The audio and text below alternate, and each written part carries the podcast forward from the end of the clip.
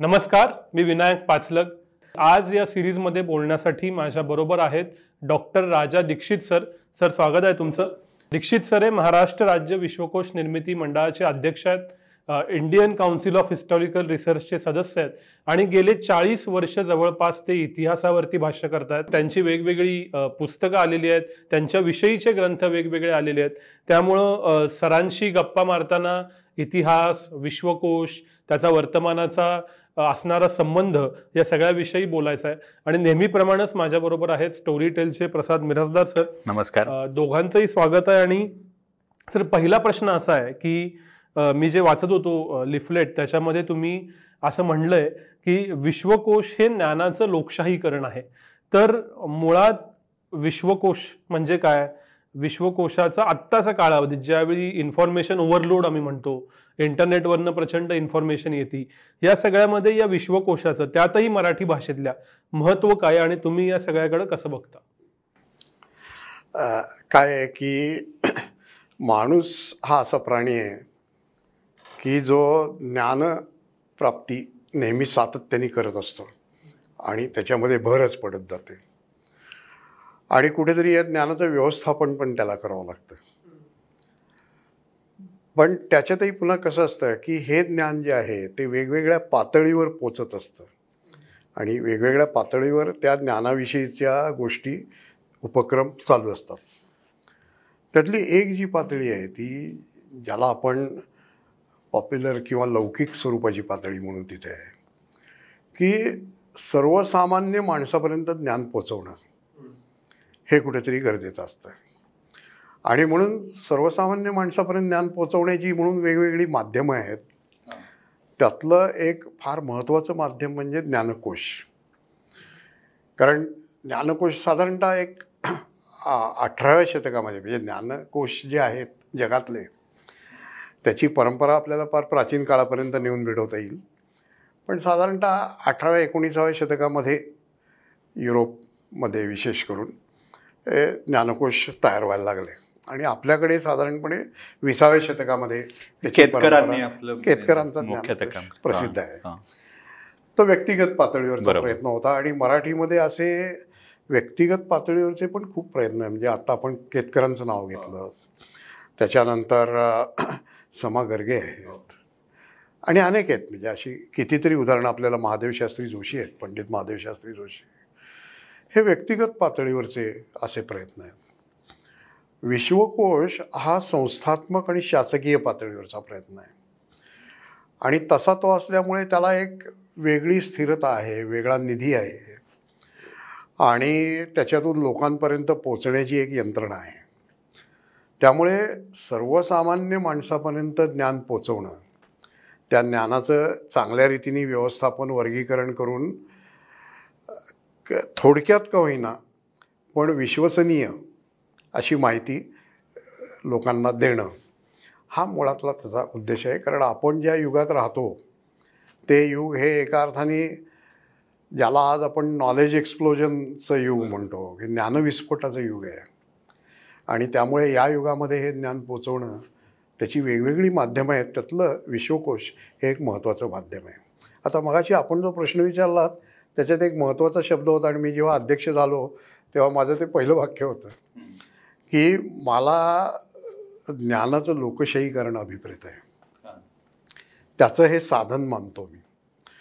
हे मी अशासाठी म्हटलं की सर्वसामान्य माणसापर्यंत ज्ञान पोचवण्याचं हे एक प्रभावी माध्यम बनलं पाहिजे. आणि म्हणून विश्वकोश हा काही एक दोन चार शहरांमधल्या चांगल्या महत्त्वाच्या ग्रंथालयाच्या कपाटामध्ये बंदिस्त असता कामा नये तर तो अगदी खेड्यापाड्यापर्यंत आदिवासी भागापर्यंत लहान मुलांपर्यंत पोचला पाहिजे त्यांच्या हातात दिसला पाहिजे तो. माझं स्वप्न ते आहे.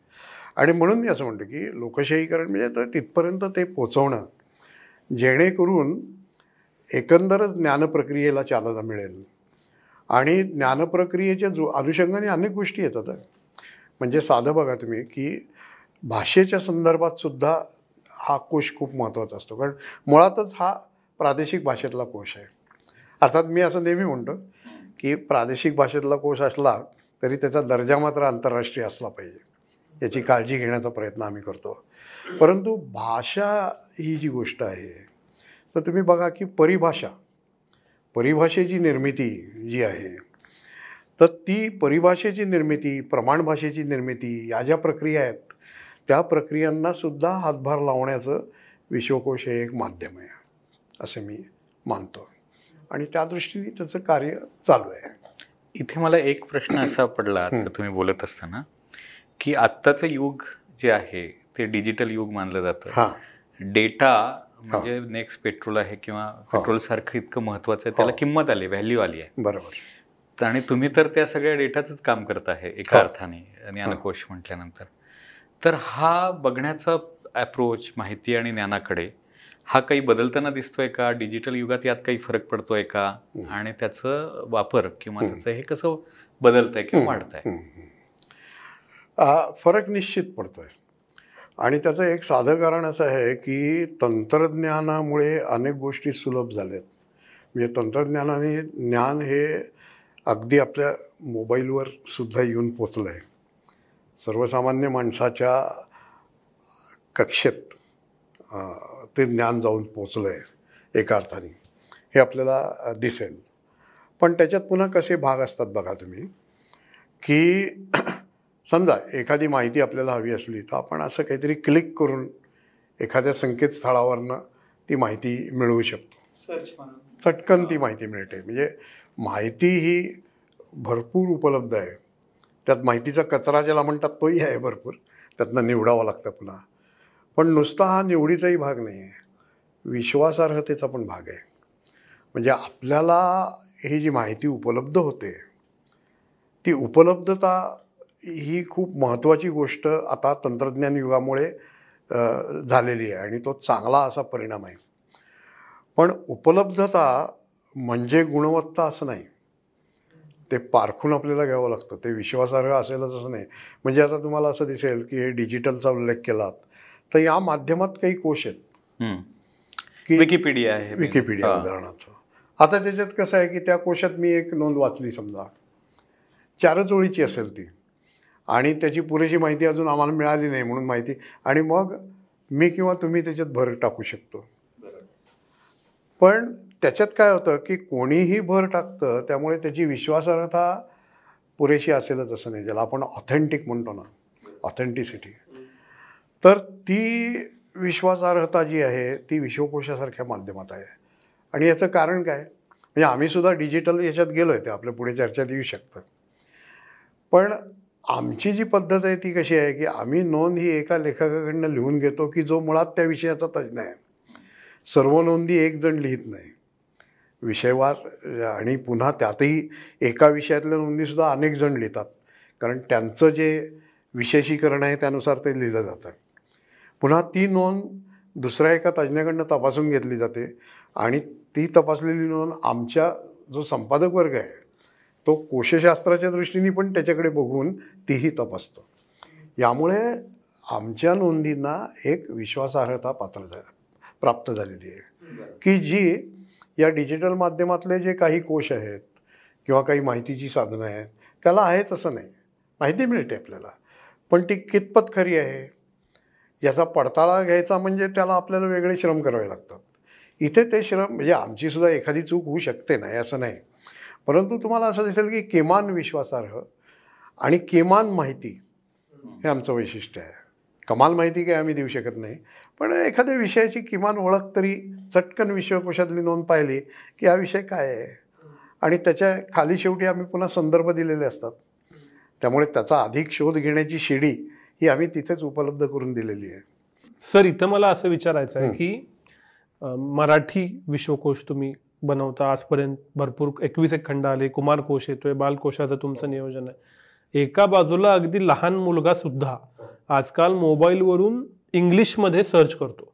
म्हणजे मराठी शब्द पण स्पेलिंग इंग्लिश असं करत असताना या विश्वकोशातले विषय त्यांचे पारिभाषिक शब्द त्यातलं मराठीचं असणारं महत्त्व आणि ते मराठी असावेत असा आग्रह. म्हणजे तर मी काही विश्वकोश ज्यावेळी माझ्या शाळेत वाचलेले आणि आत्ता बघितले त्यावेळेला त्याच्यात खूप एकदम जड मराठी वाटेल आत्ता माझ्यासारख्या व्यक्तीला असे सगळे आहेत. तर भाषेच्या अंगानं या विश्वकोशाचं महत्त्व काय आहे? त्यानं भाषा टिकेल वाढेल असं वाटतं का? तुम्ही आता सुलभ मराठी इंग्लिश मिश्रित मराठी असा काही विचार करताय? काय डोक्यात? नाही भाषेच्या अंगाने मी जसं मगाशी म्हणालो ना काय असतं की भाषेत जेव्हा ज्ञाननिर्मिती होते आणि ज्ञानाचं व्यवस्थापन होतं तेव्हा एक फार महत्त्वाची गोष्ट असते ती परिभाषा असते. आणि दुसरी गोष्ट असते ती प्रमाण भाषा असते. म्हणजे आपण म्हणतो ना की दर बारा कोसावर भाषा बदलते बोलण्याची भाषा बदलते. परंतु ज्ञानाची म्हणून एक साधारणपणे ज्याला एक विशेषीकृत अशी भाषा ज्याला आपण प्रमाण भाषा असंच. बरोबर. ती एक लागते कुठल्याही समाजाला ती लागते. त्यातही बदल होऊ शकतात आणि व्हावेतही परंतु ती प्रमाण भाषा लागते. आता या प्रमाण भाषेच्या निर्मितीची साधनं कुठली? तर मी म्हटलं तसं विश्वकोश हे त्यातलं एक साधन आहे. त्यामुळे एक तर ती भाषा निर्माण होण्याला विश्वकोशाची मदत आहे. आणि परिभाषा म्हणजे प्रमाण भाषेप्रमाणे परिभाषा हा पण भाग की एक विषय असतो त्या विषयाची ज्याला आपण इंग्रजीमध्ये टर्मिनॉलॉजी म्हणते. ती टर्मिनॉलॉजी म्हणून एक काहीतरी असते. आणि ही परिभाषा ही विकसित होण्याला विश्वकोशाची मदत होते. आता गंमत सांगतो तुम्हाला. माझ्या मी मी स्वतः माझ्या माझी आता अध्यापनाची कारकीर्द मगाशी तुम्ही उल्लेख केला चाळीस वर्ष मी शिकवतो हो. शिकवत होतो. म्हणजे आता मी निवृत्त झालेलाही काही वर्ष सतरा साली मी निवृत्त झालो. माझ्या शिकवण्यामध्ये अगदी माझ्या सुरुवातीच्या काळात सुद्धा मी स्वतः विश्वकोशाचा खूप वापर केलेला आहे. म्हणजे मला असं आठवतं आहे की म्हणजे आता हे भाषेचा मुद्दा आहे याच्यावरून तुम्हाला उदाहरण देतो. की त्यावेळेला आम्हाला मी आधी ज्युनियर कॉलेजमध्ये शिकवायचं. आणि तो जो अभ्यासक्रम होता त्याच्यात पॅन आफ्रिकॅनिझम हां असे पॅन असलेले शब्दप्रयोग होते. हां. तर आता पॅन इंडियन पॅन आफ्रिकॅनिझम वगैरे वगैरे. मला प्रश्न असा पडला की याला मराठीत काय म्हणावं? आणि मी स्वतः त्याच्यासाठीचं टेक्स्टबुक पण लिहित होतो पाठ्यपुस्तक. तर तुम्हाला गंमत सांगतो की याला उत्तम पर्याय मला विश्वकोशात मिळाला. बरं. म्हणजे सकल आफ्रिकावाद. अरे वा. हं. सकल आफ्रिकावाद. हा शब्द मला विश्वकोशामध्ये मिळाला. म्हणजे अशी कितीतरी उदाहरणं आहेत ना, म्हणजे हे एक मी तुम्हाला दिलं. पण अशी अनेक उदाहरणं आहेत की ज्याला ते उत्तम मराठी प्रतिशब्द हे विश्वकोशासारख्या माध्यमातून मिळू शकतात. इतिहासाचं तत्त्वज्ञानासारखा जड विषय त्याच्यात मेहबूब रेगे यांची नोंद वाचल्यावर म्हणजे आता तुम्हाला सांगतो की आम्हाला इतिहासाच्या तत्त्वज्ञानाचे दोन म्हणजे त्याच्यावर व्याख्यान देत नाही. कारण आम्ही प्राध्यापकांच्या बाबतीत तो धोका असतो. पण तत्त्वज्ञानाचे दोन भाग मानतात एक critical philosophy of history speculative philosophy of history तर क्रिटिकलला ठीक आहे चिकित्सक शब्द मला. पण स्पेक्युलेटिव्हला काय म्हणावं? हा मला प्रश्न पडला शिक्षक म्हणून. मला विश्वकोशात मेपूम रेगे यांची जी नोंद आहे त्याच्यात तो शब्द मिळाला इतिहासाचे परिकल्पक तत्त्वज्ञान बरं. म्हणजे मी अगदी ही विश्वकोशातली उदाहरणं घेतो की कसं परिभाषा निर्मितीला उपयोग होतो आणि ते किती अध्यापनासारख्या म्हणजे ज्ञानप्रक्रियेत सुद्धा किती उपयोगी ठरतं याची ही उदाहरण किंवा आपल्या भाषा वापरामध्ये विशेषतः लेखन करताना किंवा एकंदरीत. तरी विश्वकोशाचा. जाणीवपूर्वक वापर केला पाहिजे. असंही याच्यात म्हणता येईल. कुमार विश्वकोश किंवा बाल विश्वकोश तुम्ही करतात हा. ही तुमची म्हटलं तर एका प्रकारे कॉन्ट्रीब्युशन आहे किंवा हा. तर ही कल्पना नेमकी काय आहे आणि त्याच्यात त्याचा फायदा उपयोग आणि हो. एकंदरीतच काय स्वरूपामध्ये तुम्ही हा, काम करणार बरोबर कसं आहे की एकोणीसशे साठ साली विश्वकोशाची सुरुवात झाली. तर त्यावेळेला पहिले संपादक तर्कतीर्थ लक्ष्मण शास्त्री जोशी. पहिल्या खंडाच्या प्रस्तावनेतही त्यांनी ते म्हटलेलं आहे. त्यांच्यापुढे प्रश्न असा होता की कोश करायचा ज्ञानकोश करायचा. काय स्वरूप असावं आत्ता पहिल्या टप्प्यात? सुरुवातीला काय करावं? कारण कोशाचेही अनेक प्रकार असतात. त्यातला एक महत्त्वाचा प्रकार जो असतो तो सर्व विषय संग्राहक कोश. आणि विशिष्ट विषय संग्राहक कोश. असे दोन्ही प्रकार आहेत. तर हा कोश जो करायचा शासनाचा तो सर्व विषय संग्राहक पहिल्या टप्प्यात असावा. पहिल्यांदा ते काम पूर्ण करावं. आणि ते काम इतकं प्रचंड काम होतं की ते साठ सालापासून म्हणजे हे जे विश्वकोशाचे एकवीस खंड आहेत तो आमचा एकविसावा खंड हा एकोणीसशे वीस आपलं दोन हजार वीसमध्ये प्रकाशित झाला. पहिले साठ साली स्थापना झाली विश्वकोश मंडळाची पण पहिले खंड पहिले सहा खंड हे एकोणीसशे शहात्तर साली आले. कारण विश्वकोश हे दीर्घकाळ चालणारी प्रक्रिया प्रचंड मोठं काम आहे ते अवाढव्य काम आहे. तर त्यामुळे काय आहे की हा पहिला जो विचार होता त्याप्रमाणे ते एकवीस खंडांची योजना जी आहे ती वीस साली पूर्ण झाली. आणि मग त्याच्यात अनेक टप्पे आहेत पण मी त्यात आत्ता जात नाही. मग झालं. सर्व विषय संग्रह कोश झाला. आता विशिष्ट कोशांकडे वळायला पाहिजे. अशा टप्प्यात आम्ही आलो.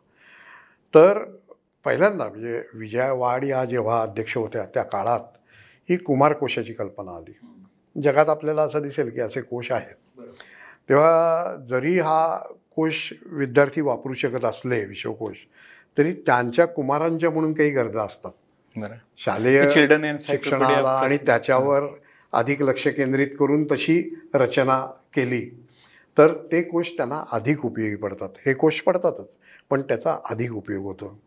म्हणून त्यांचा वयोगट त्याला अनुकूल भाषा त्याला अनुकूल विषय शालेय शिक्षणाला अभ्यासक्रमाला पूरक असे विषय हे सगळं लक्षात घेऊन कुमारकोश की जो साधारणपणे आपण काय म्हणू की हायस्कूल ते ज्युनियर कॉलेज अशा प्रकारच्या विद्यार्थ्यांना तो उपयोगी पडावा.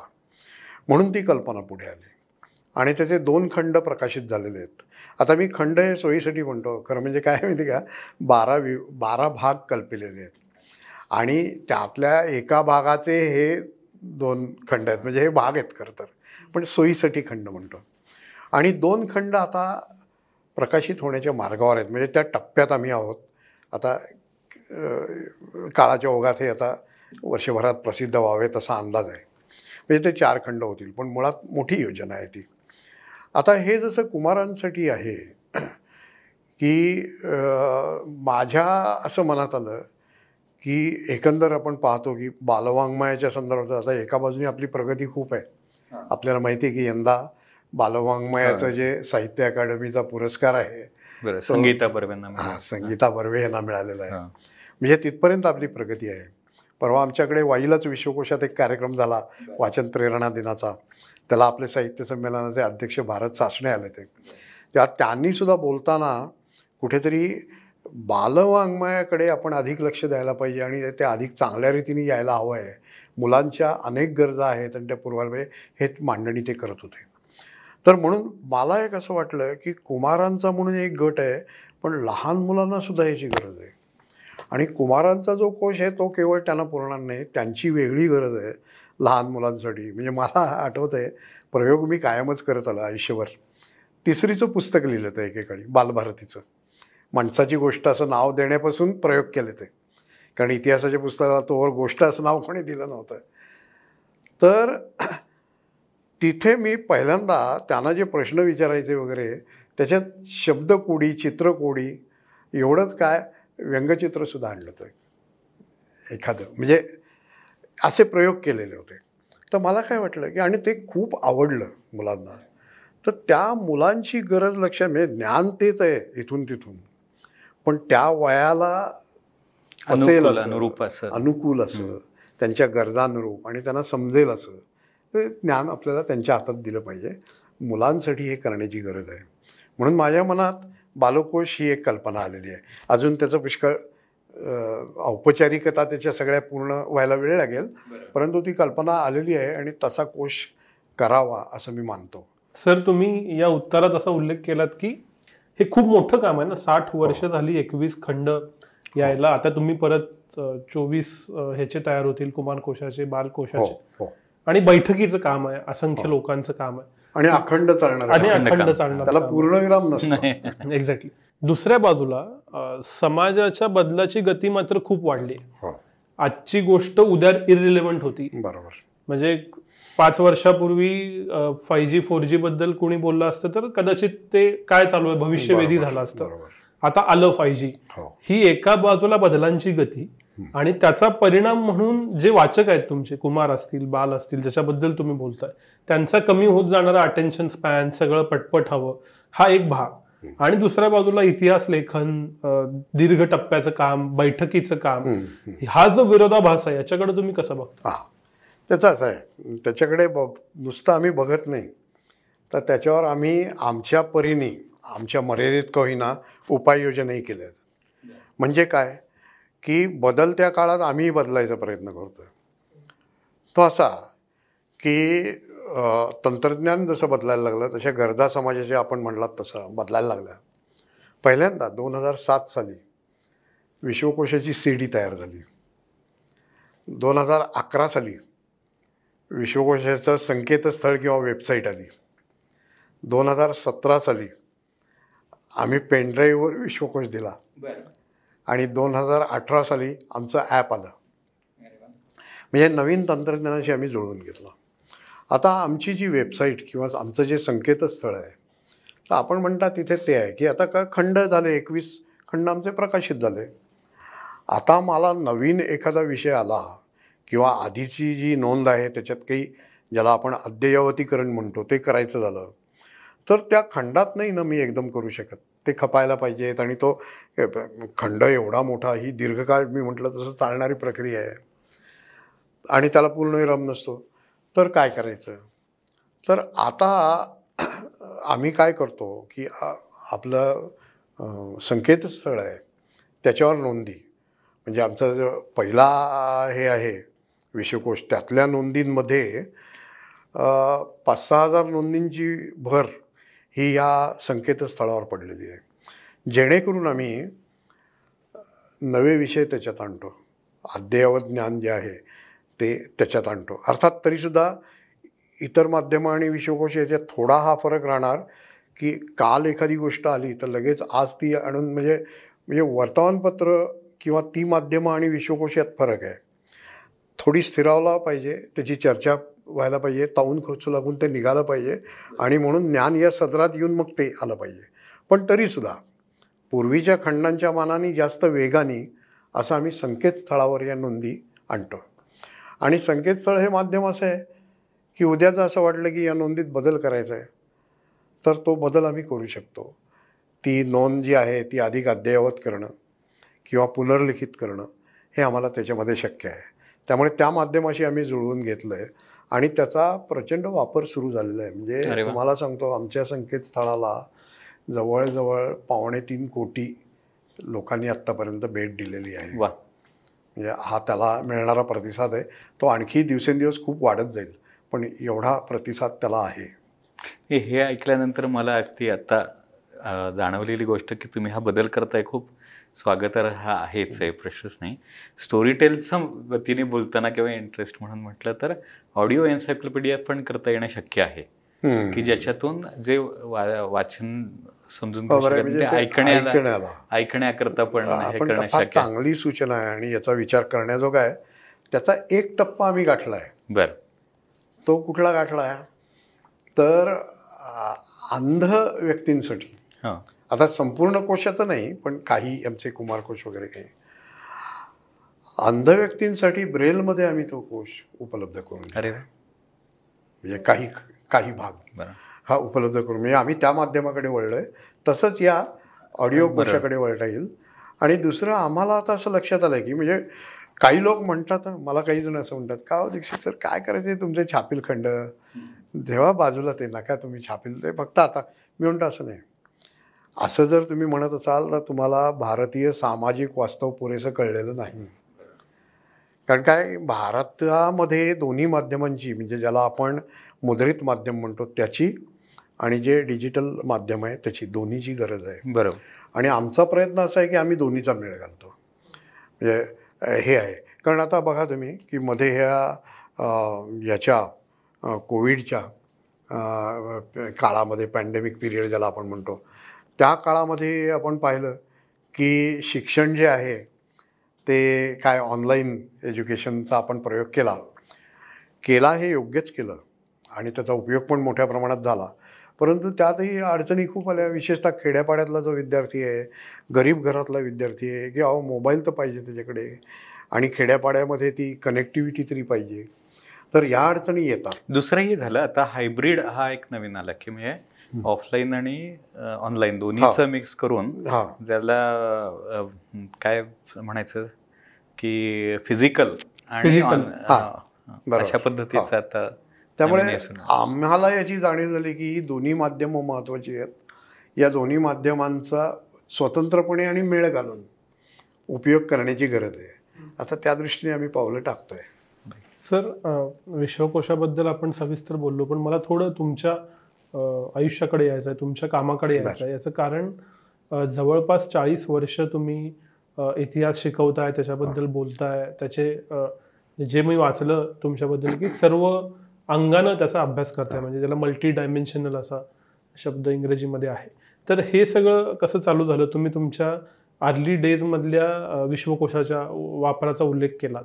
तर तुमचं जर्नी इतिहासातली कशी झाली आणि त्यात काय काय महत्त्वाचे टप्पे? इतिहासाची गणित मला गंमत सांगतो. मुळात काय झालं? माझी इतिहासाची आवड जी आहे ती माझ्या घरातलीच आहे. म्हणजे माझे वडील मश्री दीक्षित हे साहित्यिक होते. आणि ते जे लेखन करत असत त्याच्यात इतिहास हा एक विषय असायचा. इतिहासावरचं बरंच लेखन त्यांनी केलं. चरित्र वाङ्मय मोठ्या प्रमाणात त्यांनी लिहिलं. तर त्यामुळे घरातच माझी इतिहासाची आवड जोपासली गेली. आणि मग पुढे मी कॉलेजच्या वयात आलो तेव्हा मग प्रश्न असा पडला की विषय कुठला घ्यावा? कारण मला साहित्याची तितकीच आवड आहे. हे मराठी घ्यायचा का इतिहास घ्यायचा? मग मी त्याचं गणित असं म्हणलं की मी जर मराठी विषय घेतला तर कदाचित माझं इतिहासाचं वाचन थोडं मागे पडेल. पण इतिहास विषय घेतला तर साहित्य आपण वाचतच राहतो. असा विचार करून मी इतिहास घेतला आणि पुढे मात्र माझ्या संशोधनात इतिहास आणि साहित्य हे एकत्र आणलं. म्हणजे ज्याला आपण आंतरविद्याशाखीय अभ्यास म्हणतो. म्हणजे माझा इतिहासातला एम फिलचा प्रबंध हा कवी केशवसुतांवर आहे. असं दिसेल तुम्हाला. पण असो तर हा एक भाग झाला. इतिहास हा पुढे मी व्यवसाय म्हणजे, म्हणजे त्यात मला पदवी मिळाल्यानंतर व्यवसाय माझा तो झाला. इतिहासाची प्राध्यापकी मी चाळीस वर्ष केली. पण मी आणि इतिहासाचं संशोधनही केलं बरंच. पण मला असं वाटतं आमचा एक इतिहासकार आहेत सुमित सरकार म्हणून त्यांनी एक फार चांगला शब्दप्रयोग वापरला आहे. त्यांनी त्यांचा एक लेख आहे.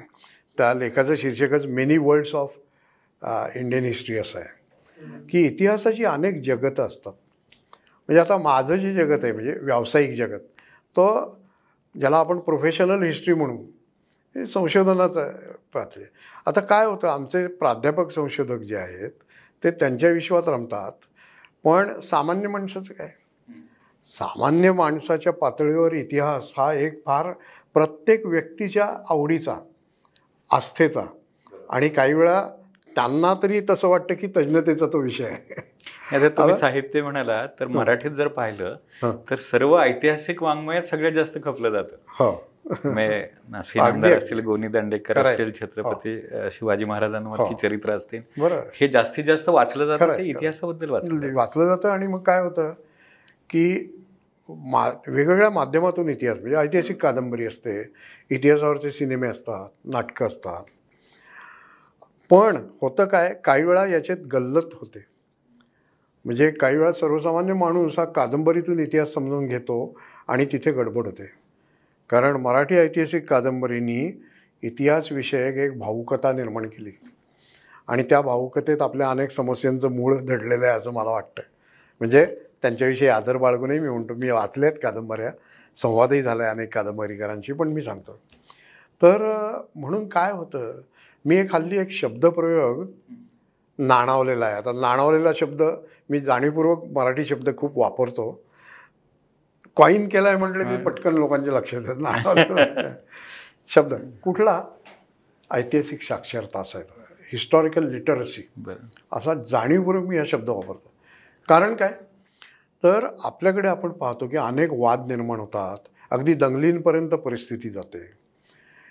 या वादांचं एक मूळ कारण माझ्या मते हे आहे की सर्वसामान्य माणसाचं सरासरी इतिहास ज्ञान आणि इतिहास भान ऐतिहासिक जाणीवा ज्या आहेत त्या जेवढ्या असायला पाहिजेत तेवढ्या नाही जेवढ्या निकोप असायला पाहिजेत तेवढ्या नाहीत. म्हणून ऐतिहासिक साक्षरता आपल्याकडे कमी आहे असं मी मानतो. आणि म्हणून इतिहासाचा अभ्यासक म्हणून जसं वर्गात शिकवणं आणि संशोधन करणं हे माझं काम आहे तसं मला असं वाटतं की सर्वसामान्य पातळीवर सुद्धा इतिहास पोचवणं इतिहासविषयक जाणीवा जागृत करणं निकोप दृष्टी निर्माण करणं यासाठी विविध माध्यमांमधनं मी इतिहास पोचवला पाहिजे इतिहास मांडला पाहिजे इतिहासविषयक संवाद केला पाहिजे. म्हणून मी वृत्तपत्रात लिहिलेलं आहे अशा अनेक मुलाखती दिलेल्या आहेत म्हणजे ज्याला आपण पॉप्युलर अशी माध्यमं म्हणतो. त्या माध्यमांमधनंही मी नेहमी संवाद साधला आहे पण आणि- इतक्या विविध प्रकारच्या भावनांच्या लाटा असणार आणि वेगवेगळे समाज हे आपला इतिहासच खरा अशा पद्धतीने मांडणी करून तर स- म्हणजे दिसतात त्यातला कुठला खरा मानायचा असा प्रश्न सर्वसामान्य माणसाला पडतो हो. तर हा विवेकी इतिहास नेमका शोधायचा कसा किंवा तुम्ही म्हणता तशी साक्षरता हो. ही कशी निर्माण करणं ती निर्माण करण्याचंच हे मी जे म्हटलं की काय होतं आहे की इतिहासकारांनी त्यांच्या हस्तिदंती मनोऱ्यात राहू नये. त्यांनी सर्वसामान्य माणसापर्यंत पोचलं पाहिजे असं मी मानतो त्याचं कारण काय माहिती का? म्हणजे मी हे केवळ इतिहासाचे सांगण नाही. माझं जे प्रोफेशन किंवा माझा जो व्यवसाय आहे शिक्षकी पेशा तर मी असं मानतो की प्रत्येक शिक्षक जो आहे त्याला दोन प्रकारची बांधिलकी असली पाहिजे. त्यातली पहिली बांधिलकी अर्थातच अकॅडमिक कमिटमेंट किंवा शिक्षणाची किंवा अभ्यासाची बांधिलकी ती तर असलीच पाहिजे. पण तेवढी नुसती असून भागणार नाही त्याच्या जोडीला सोशल कमिटमेंट किंवा सामाजिक बांधिलकी असली पाहिजे. मी समाजाचं काहीतरी देणं लागतो. नुसता पोटार्थी पगार घेऊन मी काम करता का नाही? माझं काहीतरी एक कर्तव्य आहे. प्रबोधनात माझी एक काहीतरी भूमिका आहे. एकेकाळी स्वातंत्र्यपूर्व काळामध्ये हे दोन व्यवसाय असे होते. एक शिक्षकी पेशा आणि दुसरा पत्रकारितेचा पेशा की ज्याच्यात हा एक ध्येयवाद होता तो आता बराचसा मावळला आहे. अजून अपवाद आहेत त्याला पण बराच कमी झालेला आहे एक वेगळं व्यावसायीकरण झालेलं आहे. पण ते मी मानत असल्यामुळे मी असं मानत आलो की आमचं हे काम आहे की तिथपर्यंत इतिहास पोचवणं. आणि ती जी इतिहासविषयक एक भावुकता निर्माण झालेली आहे त्याच्या जागी इतिहासविषयक वैचारिकता इतिहासविषयक एक समंजस दृष्टी निकोप दृष्टी निर्माण करणं हे कोण करणार? ते आम्हाला करावं लागेल. आणि ते करण्यासाठी मला प्रत्येक पातळीवर संवाद म्हणजे तुम्हाला गंमत सांगतो मी अनेक व्याख्यानमालांमध्ये बोलतो. पण मी व्याख्यानमालांमध्ये खेड्यापाड्यापर्यंत जाऊन बोललेलो आहे. लाल डब्याच्या गाडीतून आपल्या लालपरी. मी कित्येक प्रवास केलेले आहेत. आता जरा कमी झाले माझे ते. पण मी अगदी खेड्यापाड्यात गेलेलो आहे. छोट्या छोट्या मंडळांमध्ये महिला मंडळं असोत झोपडपट्ट्या असोत मुस्लिम वस्ती असो या सगळ्या ठिकाणी मी इतिहासविषयक व्याख्यानं दिली आहेत. आणि माझा अनुभव असा आहे की काही आता लोकप्रिय वक्ते असतात आणि ते भाऊक पद्धतीची इतिहासाची मांडणी करतात. तर ते त्या मांडणीमुळे सुद्धा काही वेळा लोकप्रिय झालेले असतात. पण मला असा अनुभव आला आहे की जेव्हा मी काहीतरी एक वैचारिक पण लोकांना समजेल रुचेल थोडंसं रंजक करून वैचारिक जेव्हा इतिहासाची मांडणी केली त्यावेळे मला असे लोक भेटले की अहो सर आम्ही अमुक तमुक यांच्या व्याख्यानातून इतिहास ऐकला पण अहो तुम्ही सांगताय हा असा इतिहास आम्हाला कोणी सांगितला नाही हा असं कोणी सांगतच नाही आम्हाला. त्यामुळे त्याची एक गरज आहे आणि तो आमच्या एका कर्तव्याचा भाग आहे. म्हणून या प्रत्येक पातळीवर संवाद साधणं. बालकोश माझ्या मनात का? तो त्यासाठीच आहे. मी इयत्ता तिसरीचं पुस्तक जेव्हा लिहिलं ना तेव्हा आमच्या विद्यापीठातले आमचे काही मित्र मला म्हणले अरे काय राजा? तू तिसरीचे पुस्तक काय लिहितोस? विद्यापीठात असून प्राथमिक शिक्षकांसाठी काम काय करतोस? त्याला मी दिलेलं उत्तर जे आहे ना ते देताना गमतीने दिलं पण ते गंभीरपणे पण खरं आहे. मी त्यांना असं म्हटलं हो मी हे सगळं करतो याचं कारण मी शैक्षणिक चातुर्वर्णे मानत नाही. तो आपला पाया आहे तिथपर्यंत आपण पोचलं पाहिजे. विद्यापीठातल्या माझ्या कर्तव्यामध्ये मी कसूर केली तर मला बोला. पण ते सांभाळून जर मी हे केलं तर मला असं वाटतं की मी काहीतरी महत्त्वाचं करतो आहे आणि कर्तव्याचं करतो आहे सर एक प्रश्न असा पडतो की इतिहासाबद्दलची भावुकता हा तर मुद्दा आहेच. दुसरं म्हणजे इतिहासात गुरफटून खूप झायला होतं. आणि त्याच्यामध्ये विशेषतः सणावळी घटनाक्रम अशा अशा गोष्टी होतात. मग त्याच्यावरती त्याच्यावरतीच वेगवेगळे डायलॉग्स. डिस्कशन अगदी लेक्चर्स असंही होतं. पण इतिहासाचा मूळ रिलेव्हन्स काय? म्हणजे आज एकविसाव्या शतकात ज्यावेळी मी काम करत असतो जे काही जो कोण कुठल्या क्षेत्रात समजा थिंक बँकचं काम असेल आणि कुठलंही काम असेल या सगळ्यामध्ये इतिहासाचं महत्त्व काय आहे? आणि कुठल्या अँगलनं या इतिहासाकडे बघावं? त्यातले टेकअवेज कसे बघावेत? हे थोडं समजून घ्या. एक तर काय माहिती का? प्रत्येक माणसाला म्हणजे हजारो वर्ष तत्वज्ञ जो प्रश्न विचारत आले ना कोहम मी कोण? हा एक प्रश्न पडलेला असतो. आणि कुणीतरी मी मी जो आहे हा एका विशाल आम्हीचा भाग असतो. त्यामुळे मी कोण या प्रश्नामध्ये आम्ही कोण हा पण प्रश्न दडलेला आहे. आणि त्याचं उत्तर आपल्याला इतिहासात मिळतं. म्हणजे एका अर्थाने मी असं नेहमी म्हणतो की इतिहास जो आहे तो मी माझी जडणघडण हीच मुळी इतिहासातून म्हणजे इतिहास ही माझी आत्मओळख आहे. मी आम्ही आमचा समाज हा कसा घडला? आम्ही कोण आहोत? आम्ही कशाचे कुठल्या परंपरेचे आम्ही पायिक आहोत?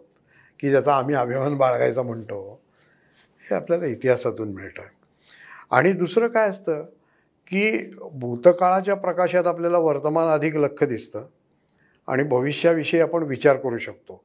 पूर्णपणे मार्गदर्शन मिळतं असं नाही. हिस्ट्री रिपीट्स हे आपलं एक हे चांगलं आहे आकर्षक आहे विधान आहे.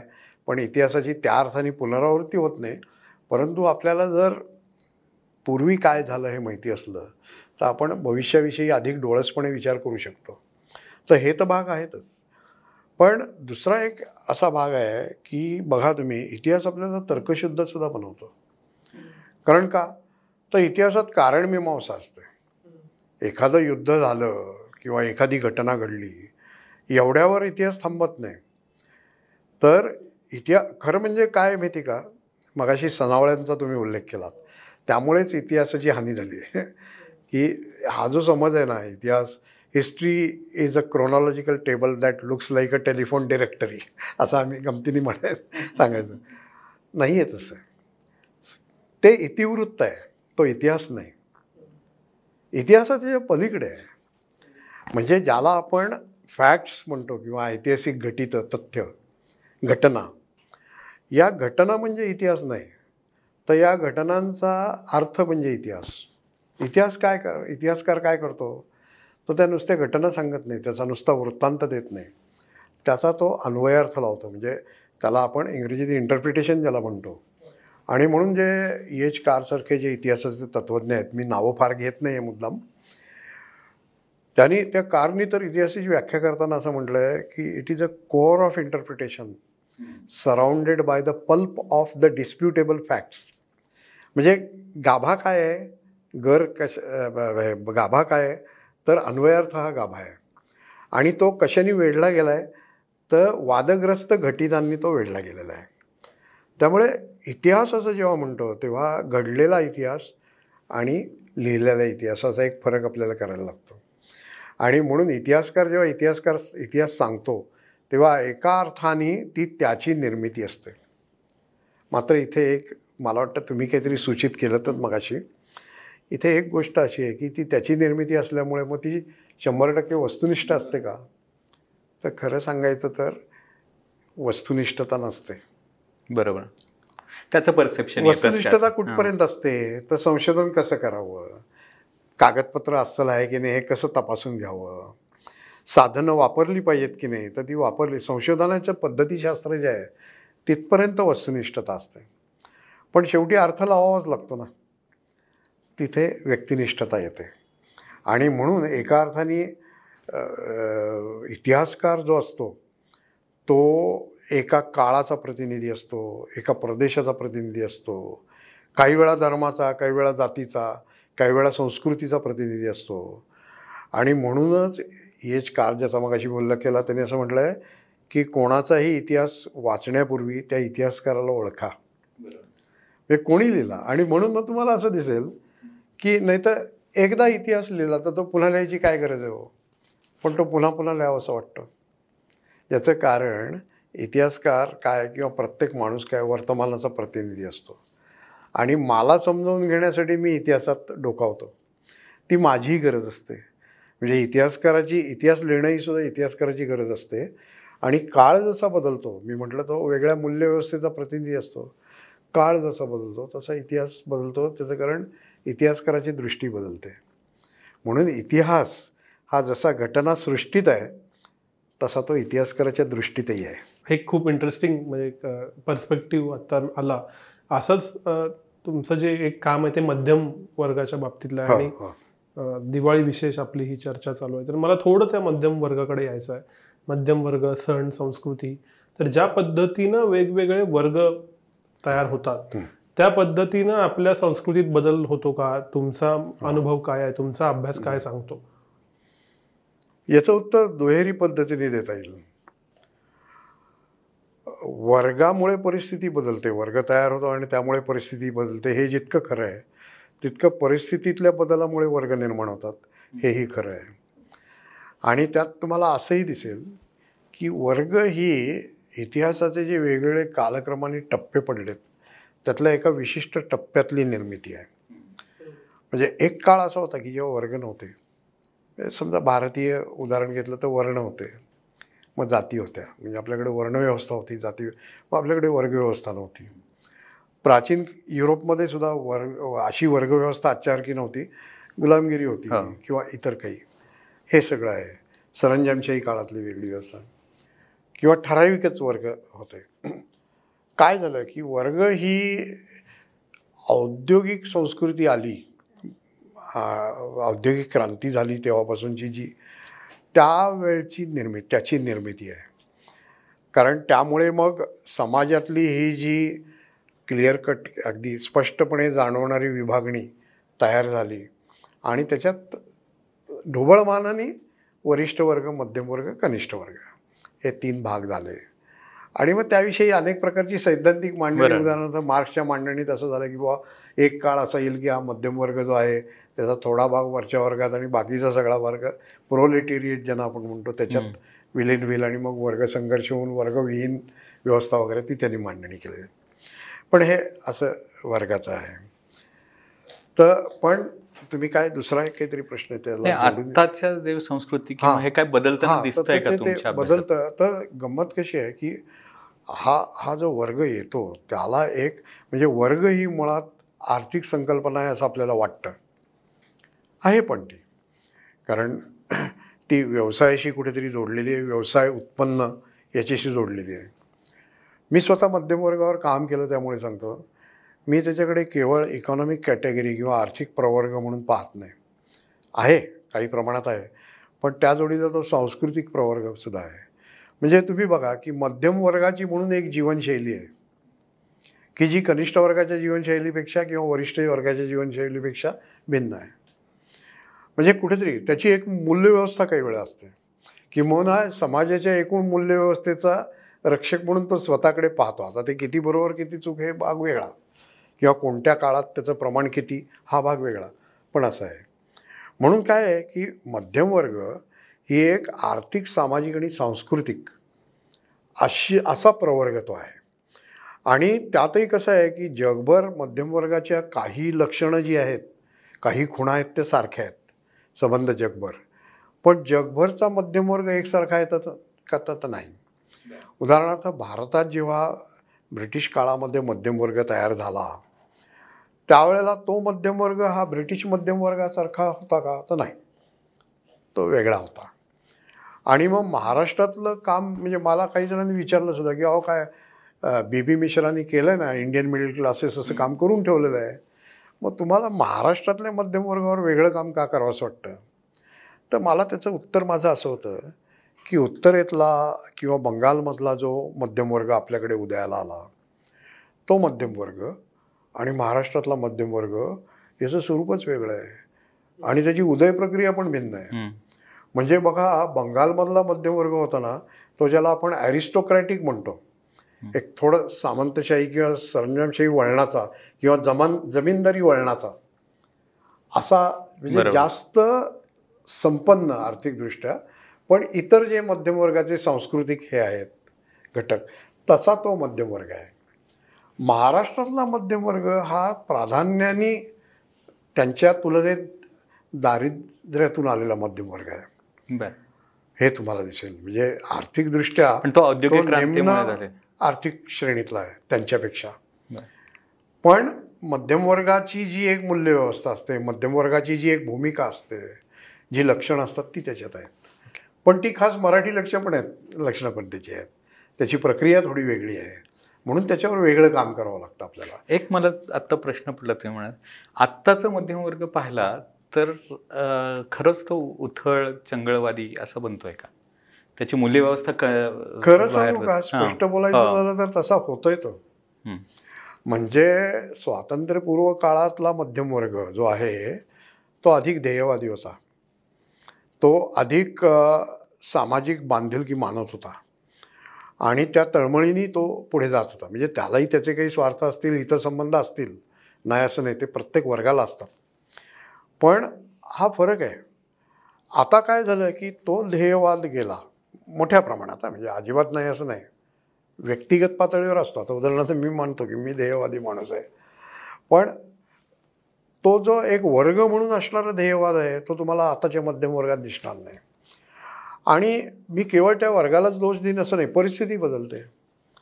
ज्या पद्धतीच्या एका परिस्थितीतून तो जातो आहे ती स्वातंत्र्यपूर्व काळात काही मोठी ध्येय होती आपल्यासमोर. म्हणजे स्वातंत्र्य मिळवणं हेच एक ध्येय होतं. नंतरच्या महाराष्ट्रामध्ये संयुक्त महाराष्ट्र निर्मिती हेच एक ध्येय होतं. म्हणून तुम्हाला दिसेल की या दोन्ही प्रक्रियात मध्यमवर्ग आहे. मग काय होतं की ही ध्येयपूर्ती झाल्यानंतर एक प्रकारची वेगळी पोकळी निर्माण होते.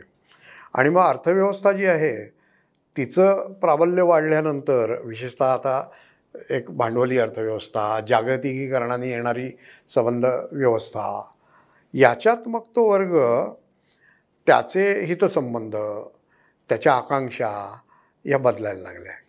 आणि त्या जशा बदलायला लागल्या तसं त्याच्यातला ध्येयवाद जो आहे तो बाजूला राहायला लागला आणि व्यक्तिवाद आणि स्वार्थ हा जास्त बळावायला लागला. त्याचे परिणाम एकूण संबंध जागतिक व्यवस्थेचेही परिणाम आपल्यावर घडत असतात. तर ते बदल निश्चितपणे आताच्या मध्यम वर्गात आपल्याला दिसतात. आता आपण दिवाळी निमित्त बोलतोय तर हे दिवाळीचं सणांचं उत्सवाचं मार्केटिंगकरण बाजारीकरण हो. हे मध्यम वर्गाला धरून होत आहे का? आणि त्याला तो बळी पडतोय का?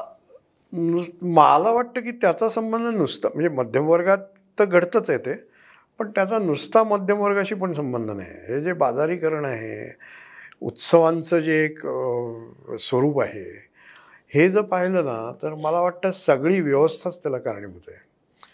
म्हणजे काय झालं आहे की आपला भारतीय समाज हा मुळात उत्सवप्रिय समाज आहे. आणि त्यामुळे प्रत्येक ऋतूशी प्रत्येक महिन्याशी उत्सव आणि सण बांधले गेले. आणि एका सामूहिकरित्या ते भारतीय समाज साजरा केला गेला आणि फार सुंदर आनंददायक असं ते होतं. परिस्थिती जशी बदलत गेली हे मला आठवतं ना की लहानपणी आम्ही जी दिवाळी साजरी करायचो त्यात आम्हाला वडिलांनी पाच रुपयात आणून दिलेले एखादी लवंगी लवंगीच्या. सराचं पाकिट आणि चार फुलभाज्या पुरायच्या. आता पुरेल का ते? नाही पुरणार. त्याचं कारण काय? की सगळा संदर्भ बदलला. आणि दुसरं काय झालं की प्रदर्शन म्हणजे आपली जी परिस्थिती आहे त्याचं प्रदर्शन जे आहे कारण एकूणच जाहिरातीच्या युगात होतं पण. प्रत्येक गोष्टीचं प्रदर्शन आपल्याला करावं लागतं. म्हणजे केवळ माझ्या आनंदाचा तो भाग बनत नाही तर माझं जे काय ज्याला आपण म्हणू प्रेस्टिज किंवा माझी जी प्रतिष्ठा आहे त्याच्याशी आपण ते जोडतो. म्हणून साजरं करणं हे आता अधिक बटबटीत व्हायला लागलं. आणि मग काय झालं की त्याच्यात बघा तुम्ही की वेगवेगळ्या समस्या असतात की आता आपले हे उत्सव जे साजरे होतात पाहता. तुम्ही बघा मी त्याचं एक हे करतो आहे म्हणजे चिकित्सा करण्याचा प्रयत्न करतो आहे केवळ कोणाला दोष द्यायचा असं नाही. पण त्याला एक जे सवंग प्राप्त स्वरूप प्राप्त येतं. त्याच्यात एक भाग कदाचित असा आहे का की आता युवकांमध्ये मोठ्या प्रमाणात बेरोजगारी आहे. एक मोठा वर्ग असा आहे की जो रिकामा आहे. त्या रिकामपणामुळे त्या बेरोजगारीमुळे त्याला प्रतिष्ठा मिळत नाही आणि त्याची जी शक्ती आहे ती विधायक मार्गाकडे वळवण्याचे मार्ग कमी झालेले आहेत. यामुळे काय होतं की जेव्हा बघा आता एक गणेशोत्सव मंडळ आहे आणि त्याचे जे कार्यकर्ते आहे it gives them the sense of power की मी कोणीतरी आहे मला काहीतरी महत्त्व आहे आणि मग ते साजरं करण्याचे जे एक जे एक ज्या पद्धतीचं एक ज्याला काय म्हणू हे बा पॉप्युलर आणि पॉप्युलिस्ट यात फरक आहे. लोकरंजनवादी मार्गाकडे आपण अधिक वळलं आहे आणि म्हणून आपल्याकडे काय झालं आहे की उत्सव आणि उत्सवांचाही इतिहास जर पाहिला तर एकेकाळी उत्सव हे राष्ट्रजागृतीचं सामाजिक एकोप्याचं माध्यम होतं. आता ते बदललं. ती ध्येय जी आहेत ती दूर झाली त्याच्या काही गरजाही काही काही कमी झाल्या. आणि आता नुसतंच आपण साजरं करतो आहे आणि मग त्याला एक सवंगपणा येतो आहे आणि त्या सवंगपणाला आळा घालण्याची यंत्रणा आपल्याकडे नाही. कारण काय झालेलं आहे की हा जो वर्ग आहे जो या उत्सवांमध्ये पुढे आहे हा वर्ग राजकीय पक्षांच्या कार्यकर्त्याचा पण वर्ग असतो. मग त्याला जपण्यासाठी ज्याला लोकप्रिय लोकानुरंजन करणारे निर्णयसुद्धा सर्वच राजकीय मी कोणा एकाला दोष देत नाही. ते राजकारण सुरू होतं. आणि मग तो पाठिंबा असल्यानंतर या उत्सवांमधल्या अतिरेकाला आळाच घातला जात नाही. असं दिसतं. म्हणजे माझ्या संबंध या आयुष्यात मी उत्सवांचं बदलतं स्वरूप जे पाहिलं त्यात मला त्याचा त्याचं स्केलही प्रमाणही खूप वाढलेलं दिसतं. पण त्याच्यातला जो सवंगपणा आहे तोही खूप वाढलेला दिसतो. भविष्यात काय होईल? भविष्यात असं आहे भविष्य खरं इतिहासाच्या माणसाने व्यक्त वर्तवू नये म्हणून मी पण वर्तवत नाही. पण मी त्याच्याकडे कसं पाहतो ते सांगतो काय असतं की एकूणच मानवी जीवन मग व्यक्तीचं असो वा समाजाचं असो हा शक्याशक्यतांचा खेळ आहे. मग त्याला वेगवेगळी नावं दिली जातात. मग कोणी देव कोणी दैव कोणी नशीब वगैरे. शक्यशक्यतांचा खेळ आहे. त्यामुळे काय होईल याच्या वेगवेगळ्या शक्यता असतात. तर मला दोन शक्यता दिसतात.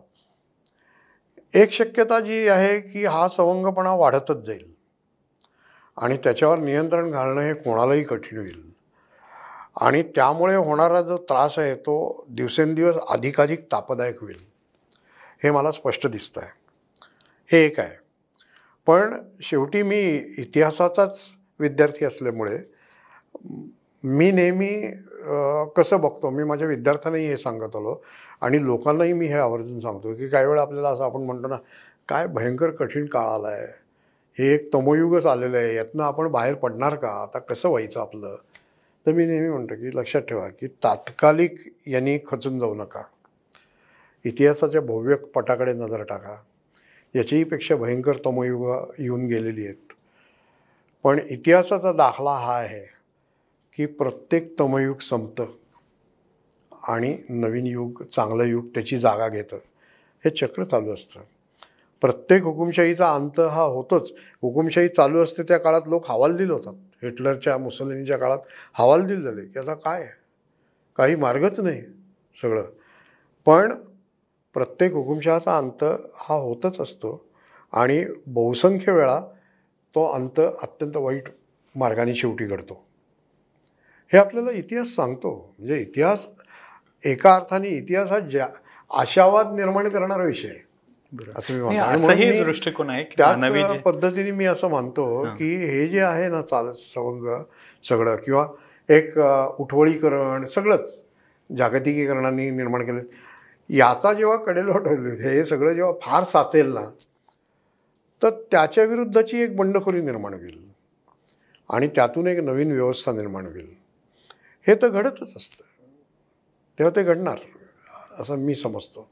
असाही एक दृष्टिकोन आहे की मानवी जीवनातला हा सगळ्यात शांततापूर्ण किंवा एक म्हणावं तसं त्या मनाने ढाल तलवारी घेऊन आपल्याला फिरावं लागत नाही.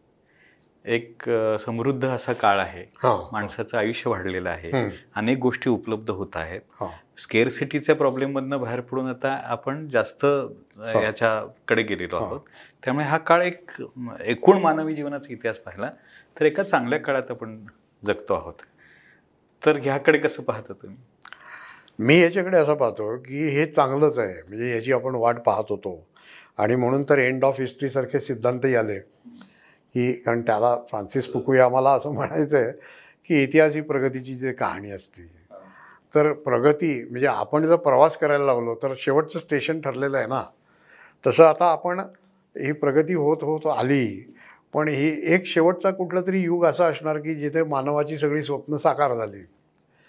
तर त्या टप्प्यात आपण आलोय म्हणून इतिहासाचा अंत झाला आहे या पद्धती मी अगदी अगदी सुलभीकरण. सांगितलं तर तत्वज्ञानात्मक सिद्धांत आहे.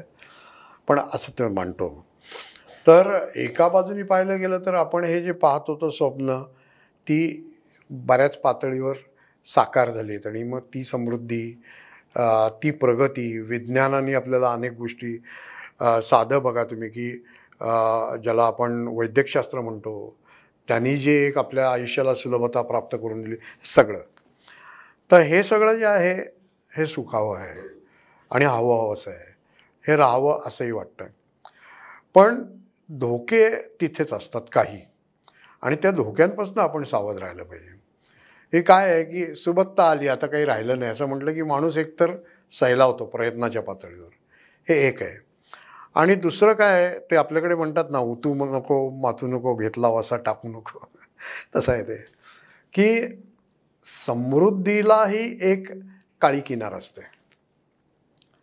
आणि म्हणून आधुनिकता याच्यावर बोलताना मी नेहमी सांगतो की ठीक आहे की आधुनिकता जी आहे ती या तंत्रज्ञानात्मक पातळीवर भौतिक पातळीवर आपल्याकडे आली. पण मी या आधुनिकतेला खरी आधुनिकता केव्हा म्हणेन? मी इथे गांधीजींचा शब्दप्रयोग वापरेन. अंत्योदय.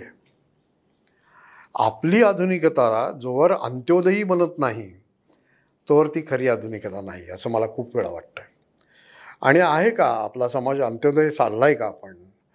आपल्याकडे अजूनही भूकबळी जातात आपल्याकडे अजूनही शेतकऱ्यांच्या आत्महत्या होतात. कितीतरी गोष्टी अशा आहेत. त्यामुळे कसं आहे की समृद्धी आली पण समृद्धी काही ठराविक वर्गाच्या हातात. आणि एक मोठा वर्ग वंचित राहतो आहे हे नाही होता कामा. अगदी शंभर टक्के समानता कधीच येणार नाही ती शक्य नसते. परंतु ही जी दरी आहे ती कमीत कमी जेवढी होईल आणि या सगळ्या सु साधनसंपत्तीचं वाटप हे तुलनेने न्याय्य होईल एवढं तरी व्हायला पाहिजे. एवढं जरी झालं तरी मग खऱ्या अर्थाने मग आपण त्या टप्प्यात आलो. तो टप्पा अजून दूर आहे. आणि तो गाठायचा आहे याचं भान जर आपलं सुटत चाललं असलं तर ते धोकादायक आहे. सर मुलाखतीच्या शेवटी येताना खरं तर आपण बरंच दिवाळीच्या विषयाकडे गेलेलो पण एक कुतूहल माझ्या मनात आहे आणि ते विचारावं आणि त्या प्रश्नावर थांबावं असं वाटतं की आपण मध्यम वर्गाविषयी बोललो आपण इतिहासाविषयी बोललो. हो.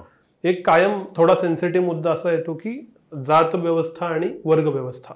म्हणजे उदाहरणार्थ समाजातल्या वेगवेगळ्या जातीतले लोक ज्यावेळी एकाच वर्गात जातात कारण तुम्ही आधीच्या उत्तरात ग्लोबलायझेशनचा उल्लेख केलात की सगळेजण ज्यावेळी मध्यमवर्गीय होता आय टीमध्ये जात असतील नॉलेज इकॉनॉमीमध्ये जात असतील तेव्हा त्यांच्या जातींची पकड सैल होऊन वर्गाची पकड अधिक होती. म्हणजे आपण म्हणूया की क्लास सुपर पॉवर्स और सुपरसीड्स कास्ट अशी एक थेअरी मांडली जाते. तर इतिहास काय सांगतो? जात व्यवस्था टिकून राहते का त्याच्यावर वर्गाचं वर्ग अधिक प्रभावी ठरतो? आणि आत्ता ज्या वेळेला गेल्या वीस तीस वर्षामध्ये ग्लोबलायझेशन झालं महाराष्ट्रात त्याचे फायदे झाले. आधी मुंबई मग पुणे आता कोल्हापूर मग छोट्या छोट्या गावात. म्हणजे आता ते ग्लोबलायझेशन पसरत आहे त्यावेळेला या सगळ्याचं काय होईल? हे कुतूहल होतं. फार फार महत्त्वाच्या प्रश्नाला हात घातलाय तुम्ही. काय माहिती का?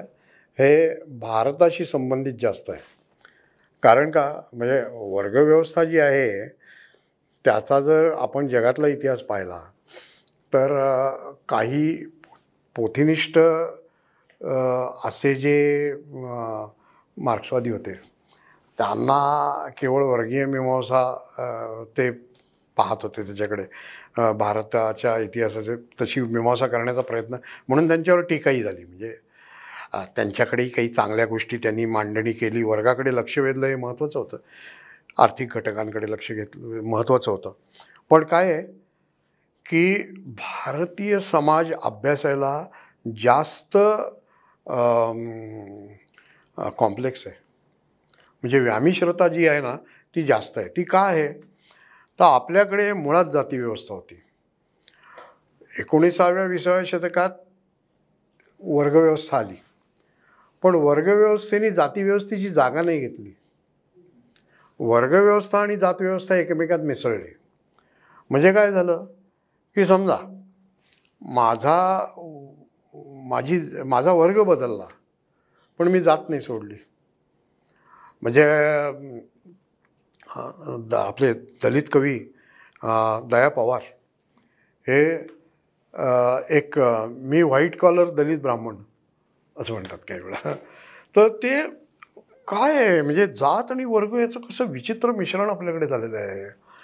तर त्यामुळे होतं आहे काय? आपली पंचायत अशी झाली आहे की आपण वर्ग म्हणून म्हणजे समजा मी कनिष्ठ पातळीवर आहे समाजाच्या तर वर्ग म्हणून मी मध्यम वर्गात आलो.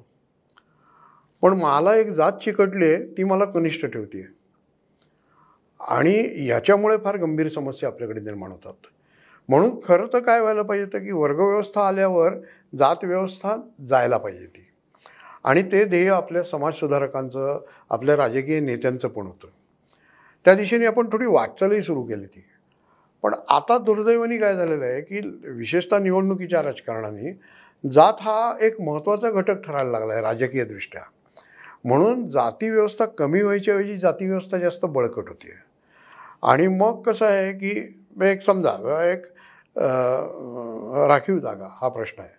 तर राखीव जागांची गरज आहे आणि त्याचं तत्त्वज्ञान मला मान्य आहे. मी त्याला माझा विरोध नाही. पण राखीव जागांविषयीच्या वेगवेगळ्या जातींच्या अगदी वरिष्ठ जातीतसुद्धा ज्या आकांक्षा आहेत त्या बळवायला लागल्या. आणि मग काय झालं की जाती अधिक बळकटच व्हायला लागल्या. म्हणजे बरेच वेळा मी आमच्या काही आमच्या पूर्वगामी मित्रांनाही असं म्हणतो की अरे बाबांनो आपण जातीव्यवस्था नष्ट करण्याची भाषा करायला लावलो पण आपण अधिकच जातीयवादी व्हायला लावलो ही काय भानगड आहे? जाती अंत केव्हा साधणार? जाती अंत हे आपलं ध्येय असलं पाहिजे की नाही? त्या दिशेने आपली वाटचाल होती आहे का ती ती होत नाही. म्हणून व- एका बाजूनी वर्ग दुसऱ्या बाजूनी जात दोन्हीचं मिश्रण आणि याच्यातून आलेली जी व्यामिश्रता आहे त्यांनी भारतीय प्रश्न अधिक जटिल बनलेत. आणि त्या जटिलतेत जागतिकीकरणासारख्या प्रक्रियांनी आणखी वेगळी भर टाकली आहे. त्यामुळे ही विलक्षण गुंतागुंत जी आहे त्यात आज भारतीय समाज अडकलेला आहे. आणि ही गुंतागुंत कशी सोडवायची? हा ही खरी आपल्या पुढची सर्वात मोठी समस्या आहे असं मी मानतो. सर दिवाळी हा आशेचा सण आहे असं म्हणतात आणि तुम्ही एक वाक्य आधीच्या उत्तरात म्हणालात की इतिहास आशा दाखवतो इतिहास हे आशेचा किरण दाखवतो. त्यामुळं दिवाळीत अशी चर्चा होणं समयोचित आहे. तुम्ही वेळ दिलात आणि इतक्या वेगवेगळ्या विषयांवरती सातत्यानं वेगळा पर्स्पेक्टिव्ह देणारी चर्चा गेली जवळपास तासभर आपण केली.